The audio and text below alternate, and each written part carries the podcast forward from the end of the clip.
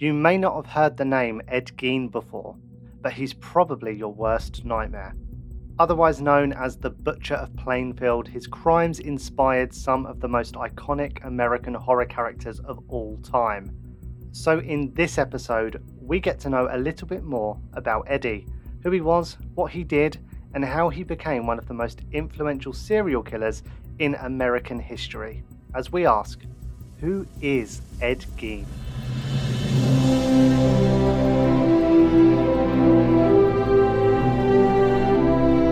Welcome to America, a history podcast.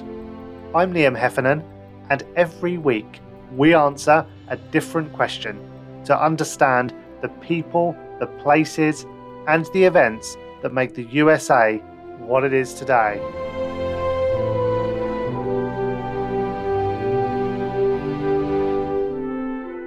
Joining me today is Alex James, an American Studies postgraduate student at the University of East Anglia, with an interest in America's obsession with serial killers and true crime. Welcome, Alex. Hello, it's great to be here.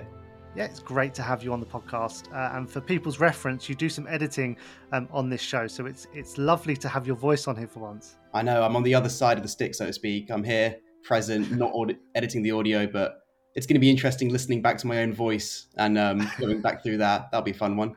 Yeah, never an easy job. Uh, we're also joined today by a very special guest. He's a professor emeritus at Queens College, the City University of New York, where he taught American literature for 42 years. Uh, he's also published over 40 books, including Deviant, the true story of Ed Gein, and he's a two time Edgar Award nominee if you want to know anything about American serial killers, uh, this is the man to speak to. So, welcome to the podcast, Harold Schechter. Oh, uh, very glad to be here. Thanks for inviting me on to uh, talk about one of my favorite subjects. we couldn't very well have a podcast episode about Ed Gein and not invite you on the show. Um, so, it's a pleasure to have you. Before we start, actually, uh, I, I, would really like to ask, uh, out of pure curiosity, where did your interest in serial killers come from? Well, complicated answer. I'm sure my psychotherapist would be able to provide you with um, a few of the answers. But to some extent, I mean, what I tell people, I'm a baby boomer. So I grew up in New York City, actually, in the 50s, the 60s. And the culture at that time was really steeped in horror you know, there were the EC horror comics, Tales from the Crypt, and the Vault of Horror. Uh, I would misspend uh, every Saturday of my childhood uh, at the movie theater, going to see uh, matinee showings, double features of uh, very low budget horror films. Uh, it was the first time that the classic monster movies, the classic Universal monster movies, uh, were being shown on TV. Hmm. So, you know, every Friday night there'd be some creature feature show uh, with, uh, you know, one of the Frankenstein movies or the Wolfman, so on and so forth. So, uh, you know, my imagination was very, very formed, if not warped, by this early exposure to horror. And as I grew older and became well, immersed myself in scholarship and academia, I became very interested in why we need stories about monsters from a very, very early age. You know, that begins obviously with our exposure to Grimm's fairy tales. So, I mean, in some sense, what I'm saying is uh, my fascination with the monstrous and my later explorations of, of why we need monsters in our lives ultimately led to my discovery of the Ed Gein case, which I had not known about. I was actually writing a book at the time about movie special effects when I came across the fact that both Psycho and Texas Chainsaw Massacre, my two favorite horror films, were both inspired by the same true crime. And I began to look into the Gein case. Uh, I ultimately wrote my book Deviant, and one thing led to another.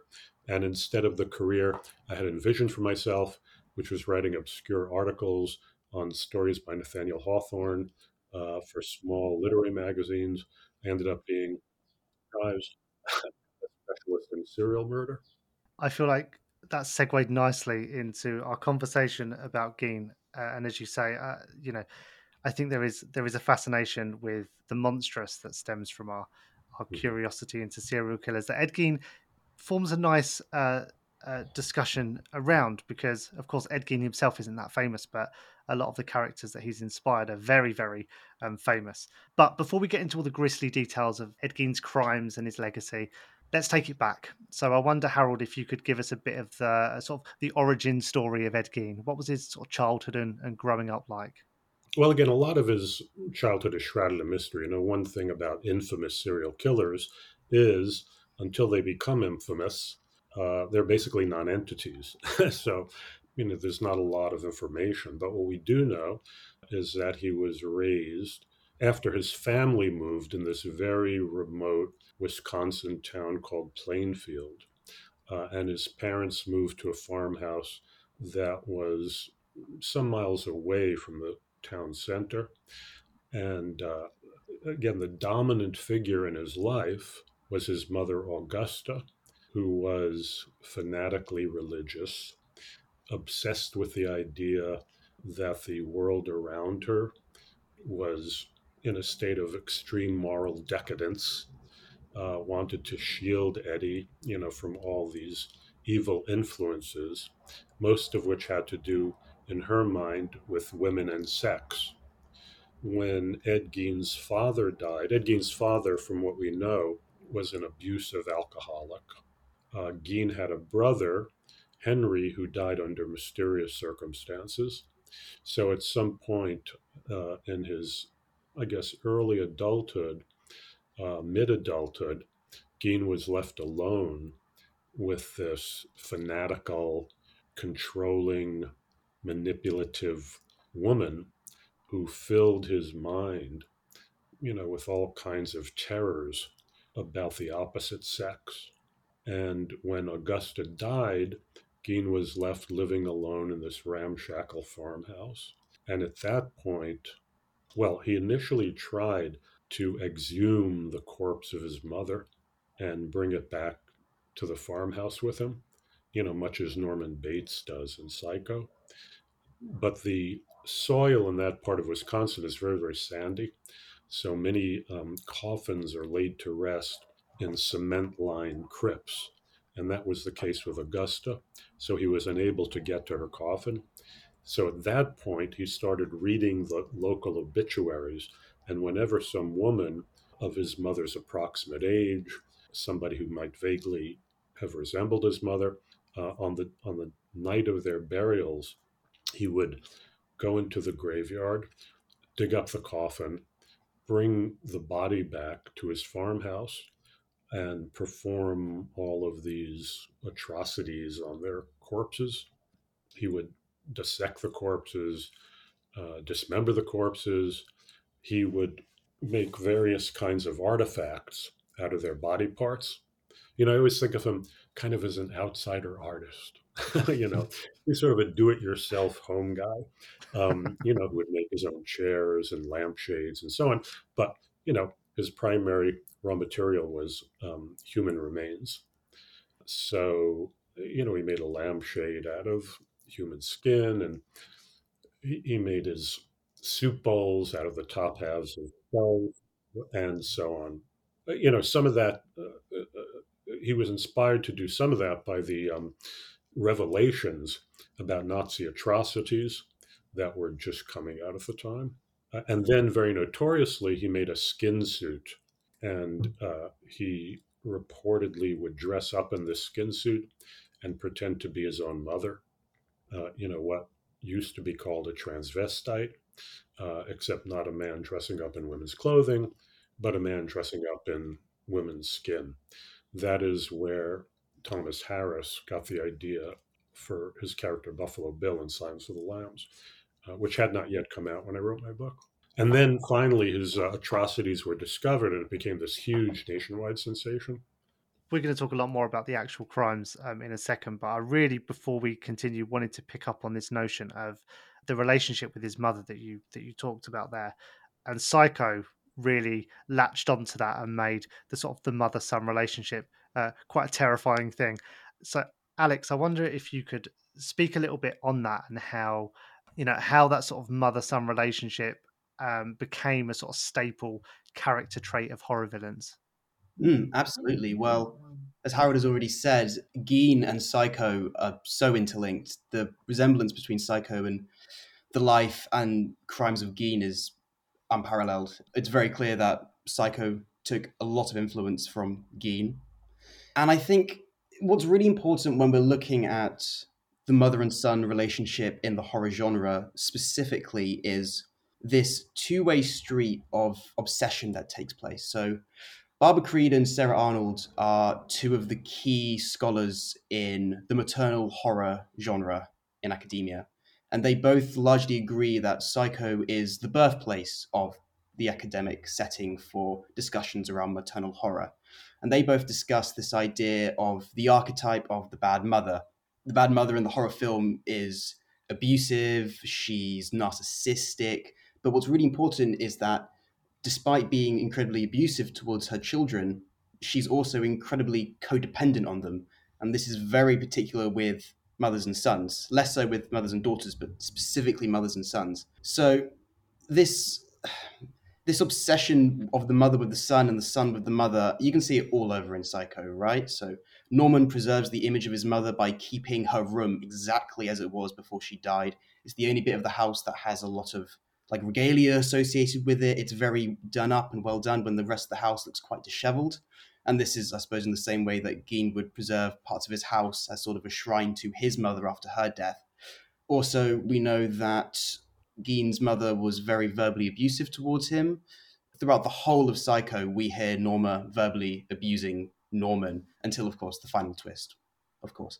But um, what's really important to note is that the amount of control Norma has over Norman and how it extends beyond the grave and it affects his day to day life. And this is ultimately what transforms him into a monster and a killer. It's this obsession his mother had with keeping him safe and contained and staying away from women and sex and essentially from growing up. She kept him as a child for his, his whole life. And this altered his psyche and made him into a killer. He couldn't cope when his mother died, so he takes on the form of his mother to basically enact his mother's wishes.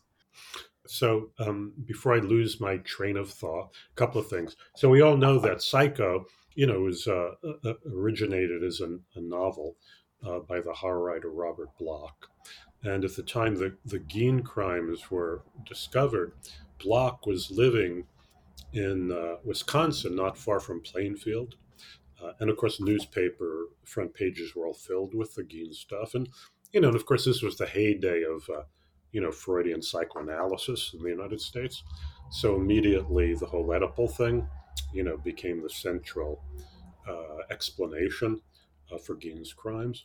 And uh, one other thing, just again, a little off the track. You know, in my book, Deviant, I never use the phrase serial killer because Gein, we know, murdered two women, um, but he really doesn't match the profile uh, of what we think when we think of the the you know the classic serial killers of the 80s and so on and so forth.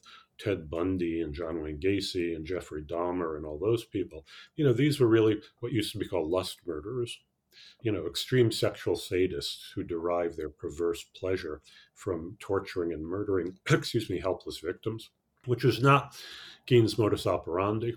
You know, Gein was essentially a necrophile who, again, would dig up these corpses that vaguely reminded him of his mother and disassemble them. You know, there was some effort. You know, it was complex. He was on the one hand trying to resurrect his mother, even trying to become his mother, as Alex was saying but also inflicting you know these terrible mutilations uh, on the female body so you know it's a, he's a little different you know from what the term serial killer the type of criminal that the term serial killer was initially coined to describe.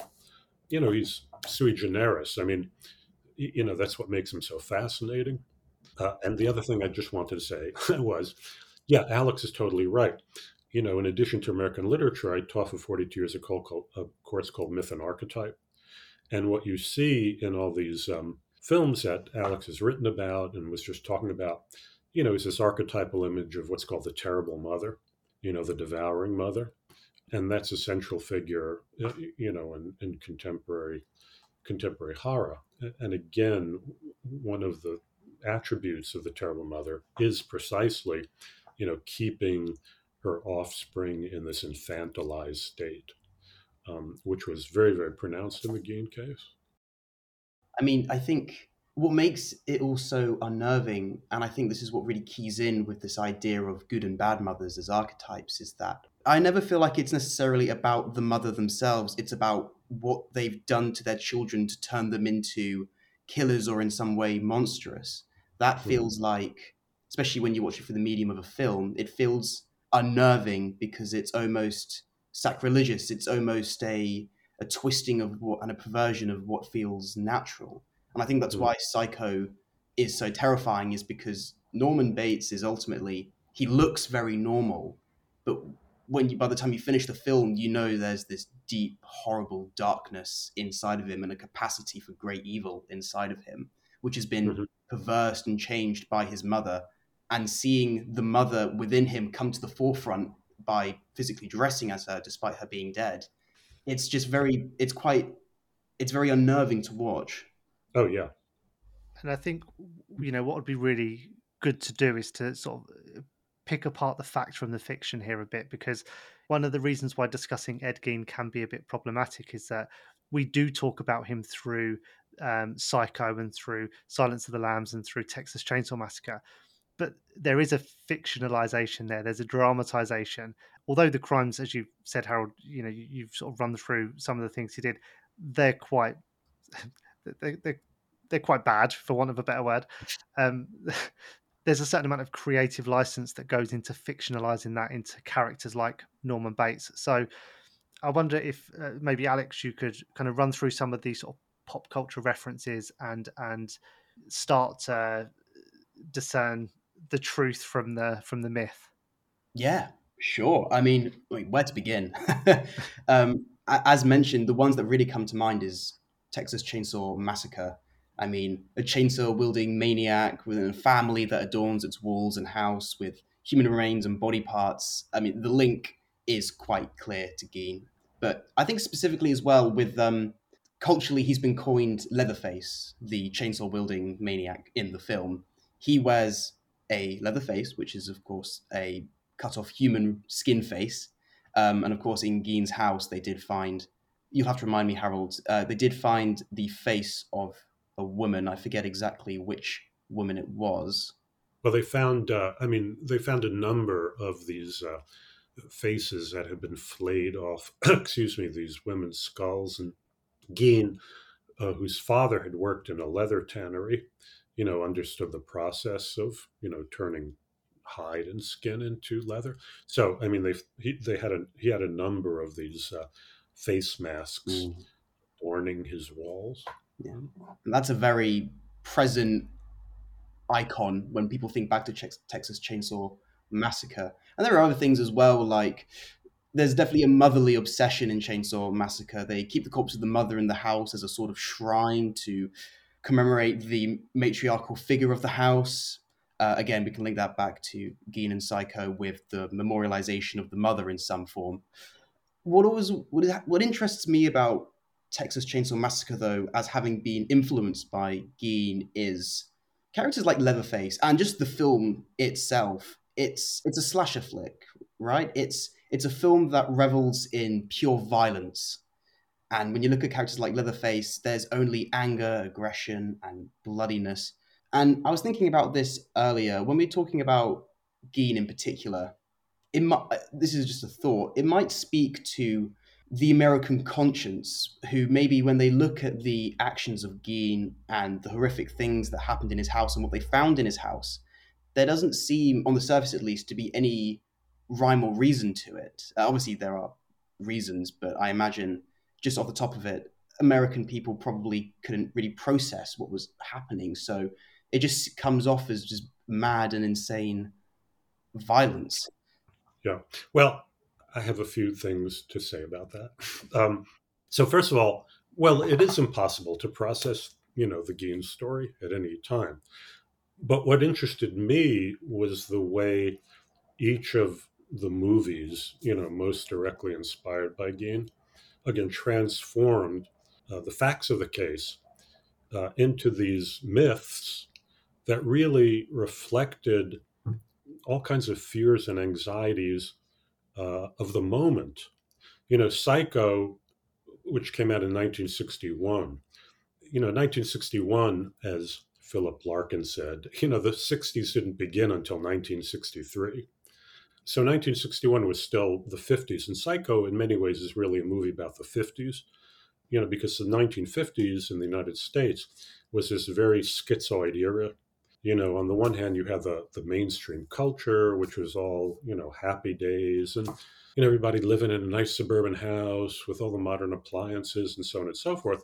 But but there was this very very dark, sleazy, really underculture of uh, detective magazines and softcore pornography and and everybody knew you know sexual stuff was going on but you had to pretend it wasn't you know so on the one hand you had let's say you know the great uh, icon of, of, american purity was somebody like Do- doris day you know playing these pure virginal women. But then there was this dark underside. And psycho is all about that duality. You know psycho begins with this scene you know where the camera overlooks you know downtown Phoenix, and it goes into this window where this couple is having this illicit sexual tryst, uh, which would have been very taboo in the in the in the fifties. It's all about doubleness, duplicity. You know what's going on behind the scenes. With Texas Chainsaw Massacre, you know Tobe Hooper's first movie, the title of which now, uh, in my encroaching dementia, has escaped me, was a, a, a movie about the anti-war protests. You know, it was about hippies. You know, and to me, Texas Chainsaw Massacre always seemed to be about you know the savage, violent underbelly of American culture. You know, this country that was sending its kids off, you know, to be butchered. You know, reflects what was going on. You know, I don't know if you know the, you know, the uh, TV show that was very popular then, Bonanza about this family of four guys living in the Old West. Uh, they're all heroic and clean cut. You know, Texas Chainsaw Massacre is like the flip side of Bonanza. You know, this American family of cannibals. You know, America you know, chewing up its own children. And to me, Silence of Lambs actually has a lot to do with the obsession about body modification, you know, that started to grip American culture at the time you know, people, particularly women back then, subjecting themselves to all kinds of surgical procedures to make themselves beautiful, because that's what really drives Buffalo Bill. You know, I don't remember what's in the movie, but in the novel Silence of the Lambs, Buffalo Bill's last words after Clarice Starling shoots him are, "How does it feel to be so beautiful?" You know, he he wants to turn himself. He's you know going to mutilate these female bodies to achieve some sick idea of beauty. So what I'm saying is, you, you know, the Gein story is so incredibly adaptable, you know, to the particular, you know, particular anxieties and fears and unacknowledged fantasies, dark fantasies that are rife in the culture at any particular moment. I mean, that's what's so fascinating to me about the Gein case. So why why is it that you think that there hasn't been uh, another iconic horror villain since Buffalo Bill, based on Gein. Because we had Bates in the '60s, we had Leatherface in the '70s, we had Buffalo Bill in the '90s. Um, do you think that iconic horror villains based on Gein have sort of dried up a bit? You know, or does that mean that that his crimes aren't resonating as much now as they did then? Well, I mean, I think they're resonating in the sense people are still fascinated by him, but yeah, that's a question I often think about, not just in terms of Gein, but in terms of the horror genre in general you know, it almost seems as though every monster has been, you know, has been so exploited that it's hard to know, you know, what the, you know, the monsters. You know, the other thing about the Gein case is that uh, up until Psycho, all these horror movies, again, speaking as, uh, you know, somebody from the United States, had to do with foreign monsters, you know, monsters that came from elsewhere you know, Eastern Europe or outer space, you know, or, or the, you know, in the case of, well, I was going to say the thing, he comes from outer space, you know, so the Dracula, the Wolfman, Frankenstein, you know, Gein, uh, Psycho really Americanized horror. You know, Norman Bates was the first really all American monster.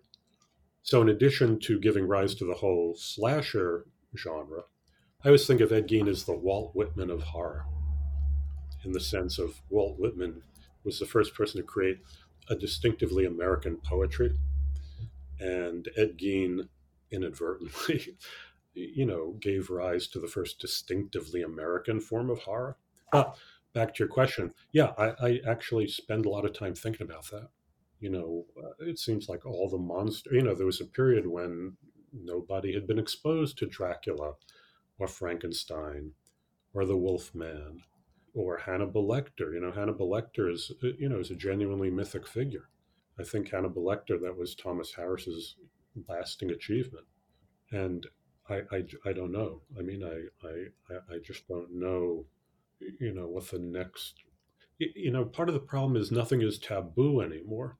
You know, all these monsters were incarnation of taboo fantasies you know, Dracula, if you read Bram Stoker's Dracula, it's all, you know, it's, it's all about, uh, you know, it's all about forbidden sexual fantasies. The cases I gave with Gein. You know, we live in an era where nothing is taboo. You know, you can just click on your computer. I mean, you see everything that in the past, you know, for example, going to a freak show. You know, there's a time when you had to cross over a threshold and enter into this space where you were confronted with the unspeakable. That's all gone. You know, to me, one of the things that makes Psycho such a great movie, the whole, you know, logic of horror movies is you are propelled to some ultimate encounter with the unspeakable.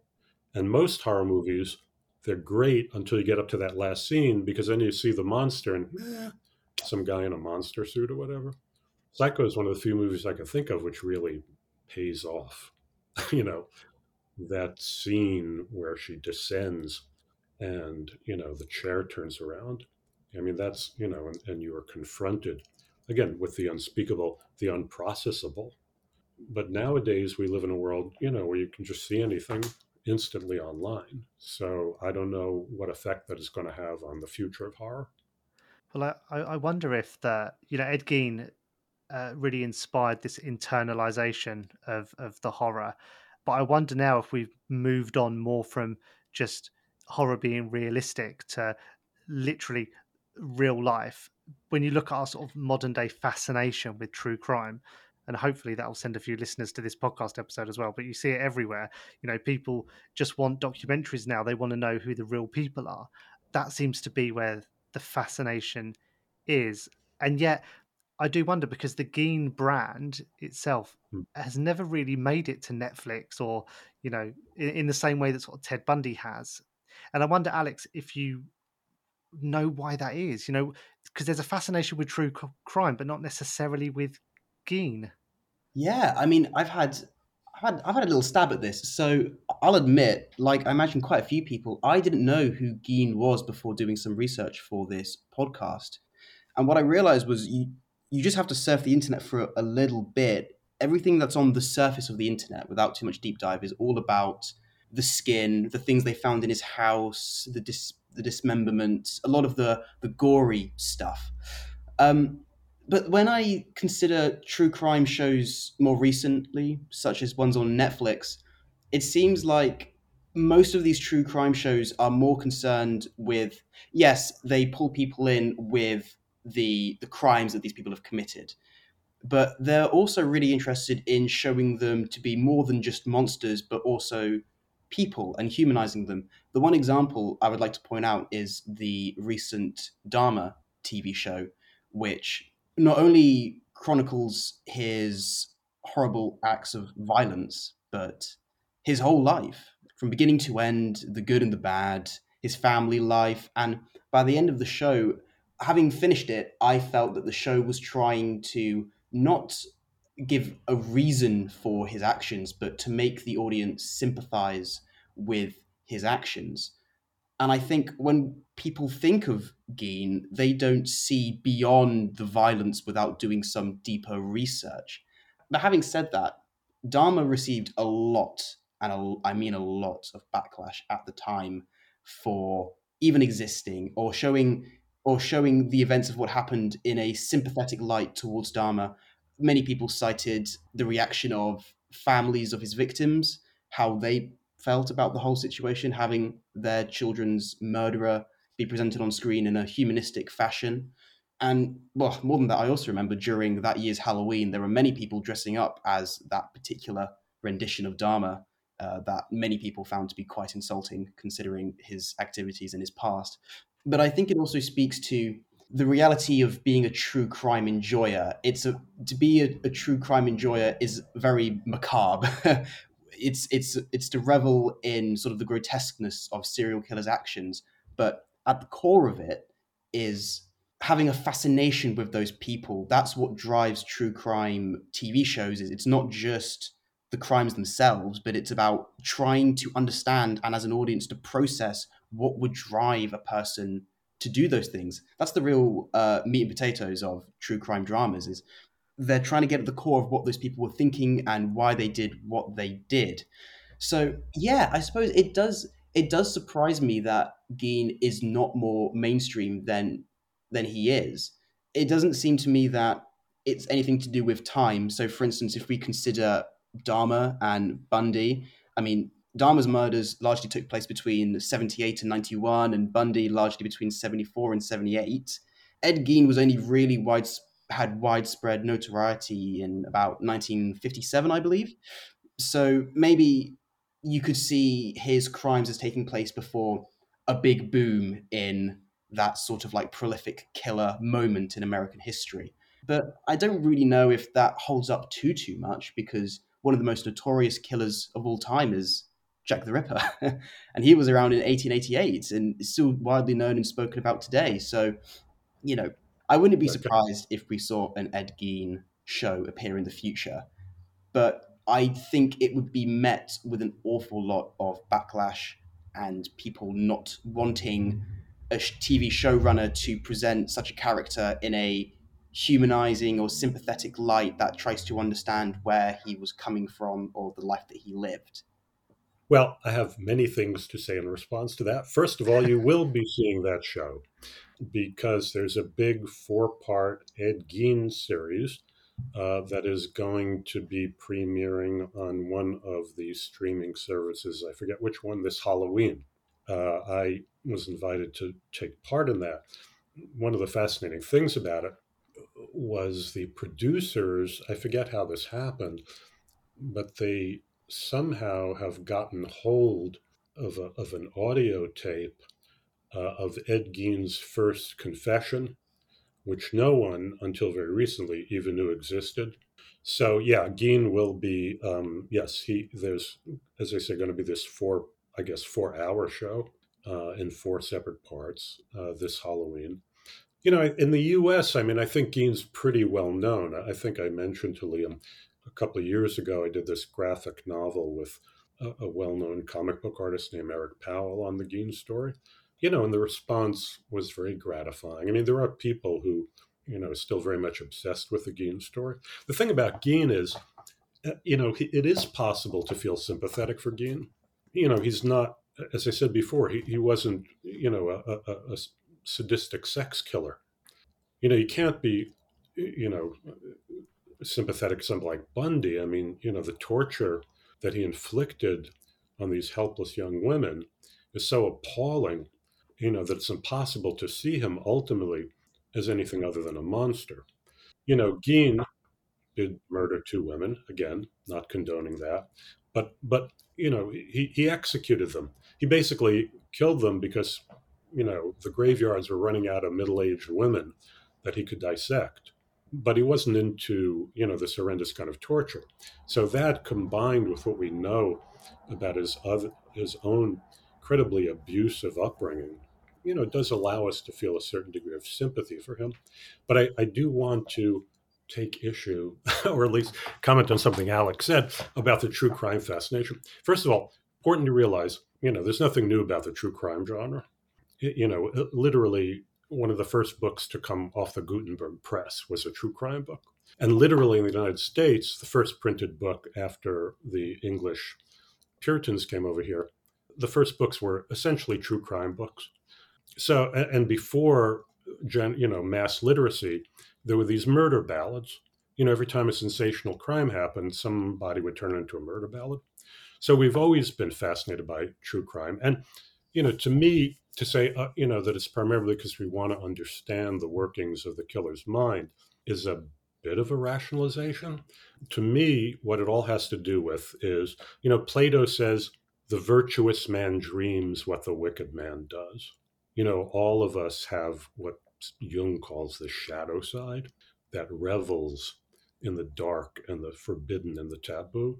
So, what, you know, true crime allows us on some unacknowledged level to vicariously indulge in the worst, most unimaginable fantasies, while at the same time relieving us of the accompanying guilt by getting to see, you know, applaud the monster's punishment.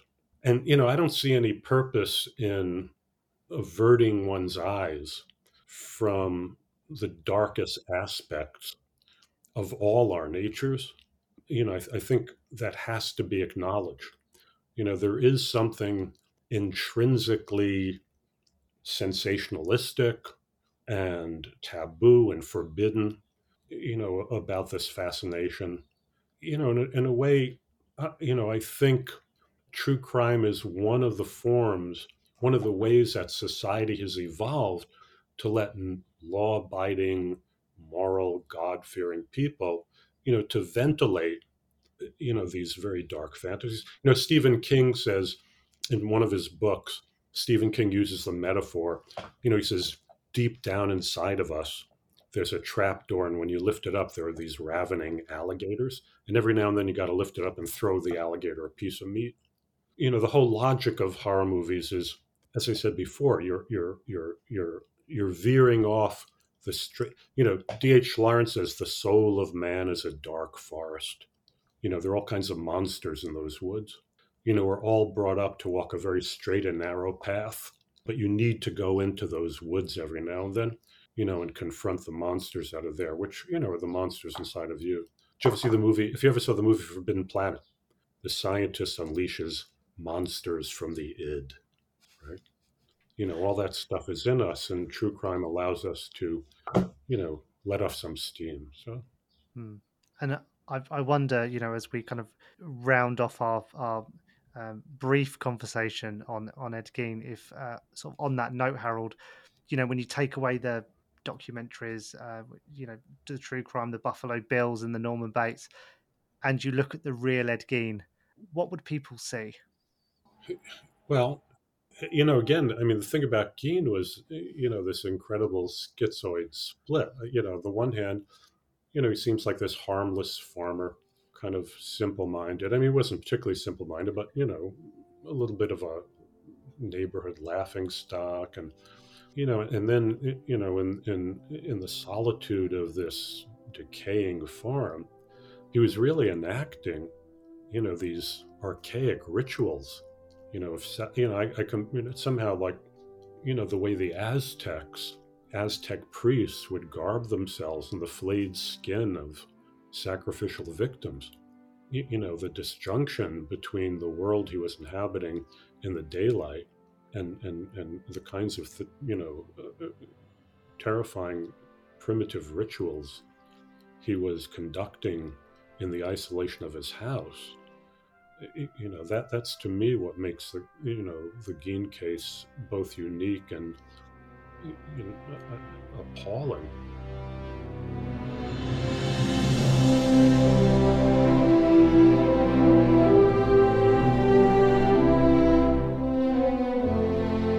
This episode of America, a History podcast, was produced, edited, and hosted by me, Liam Heffernan. A special thanks to my guests this week, Alex James and, of course, Harold Schechter. And if you enjoyed the discussion, please check out some of the extra resources that we put in the show notes. And as always, a lot of work goes into this podcast. So if you can leave us a rating or review or follow us wherever you're listening, that would be great.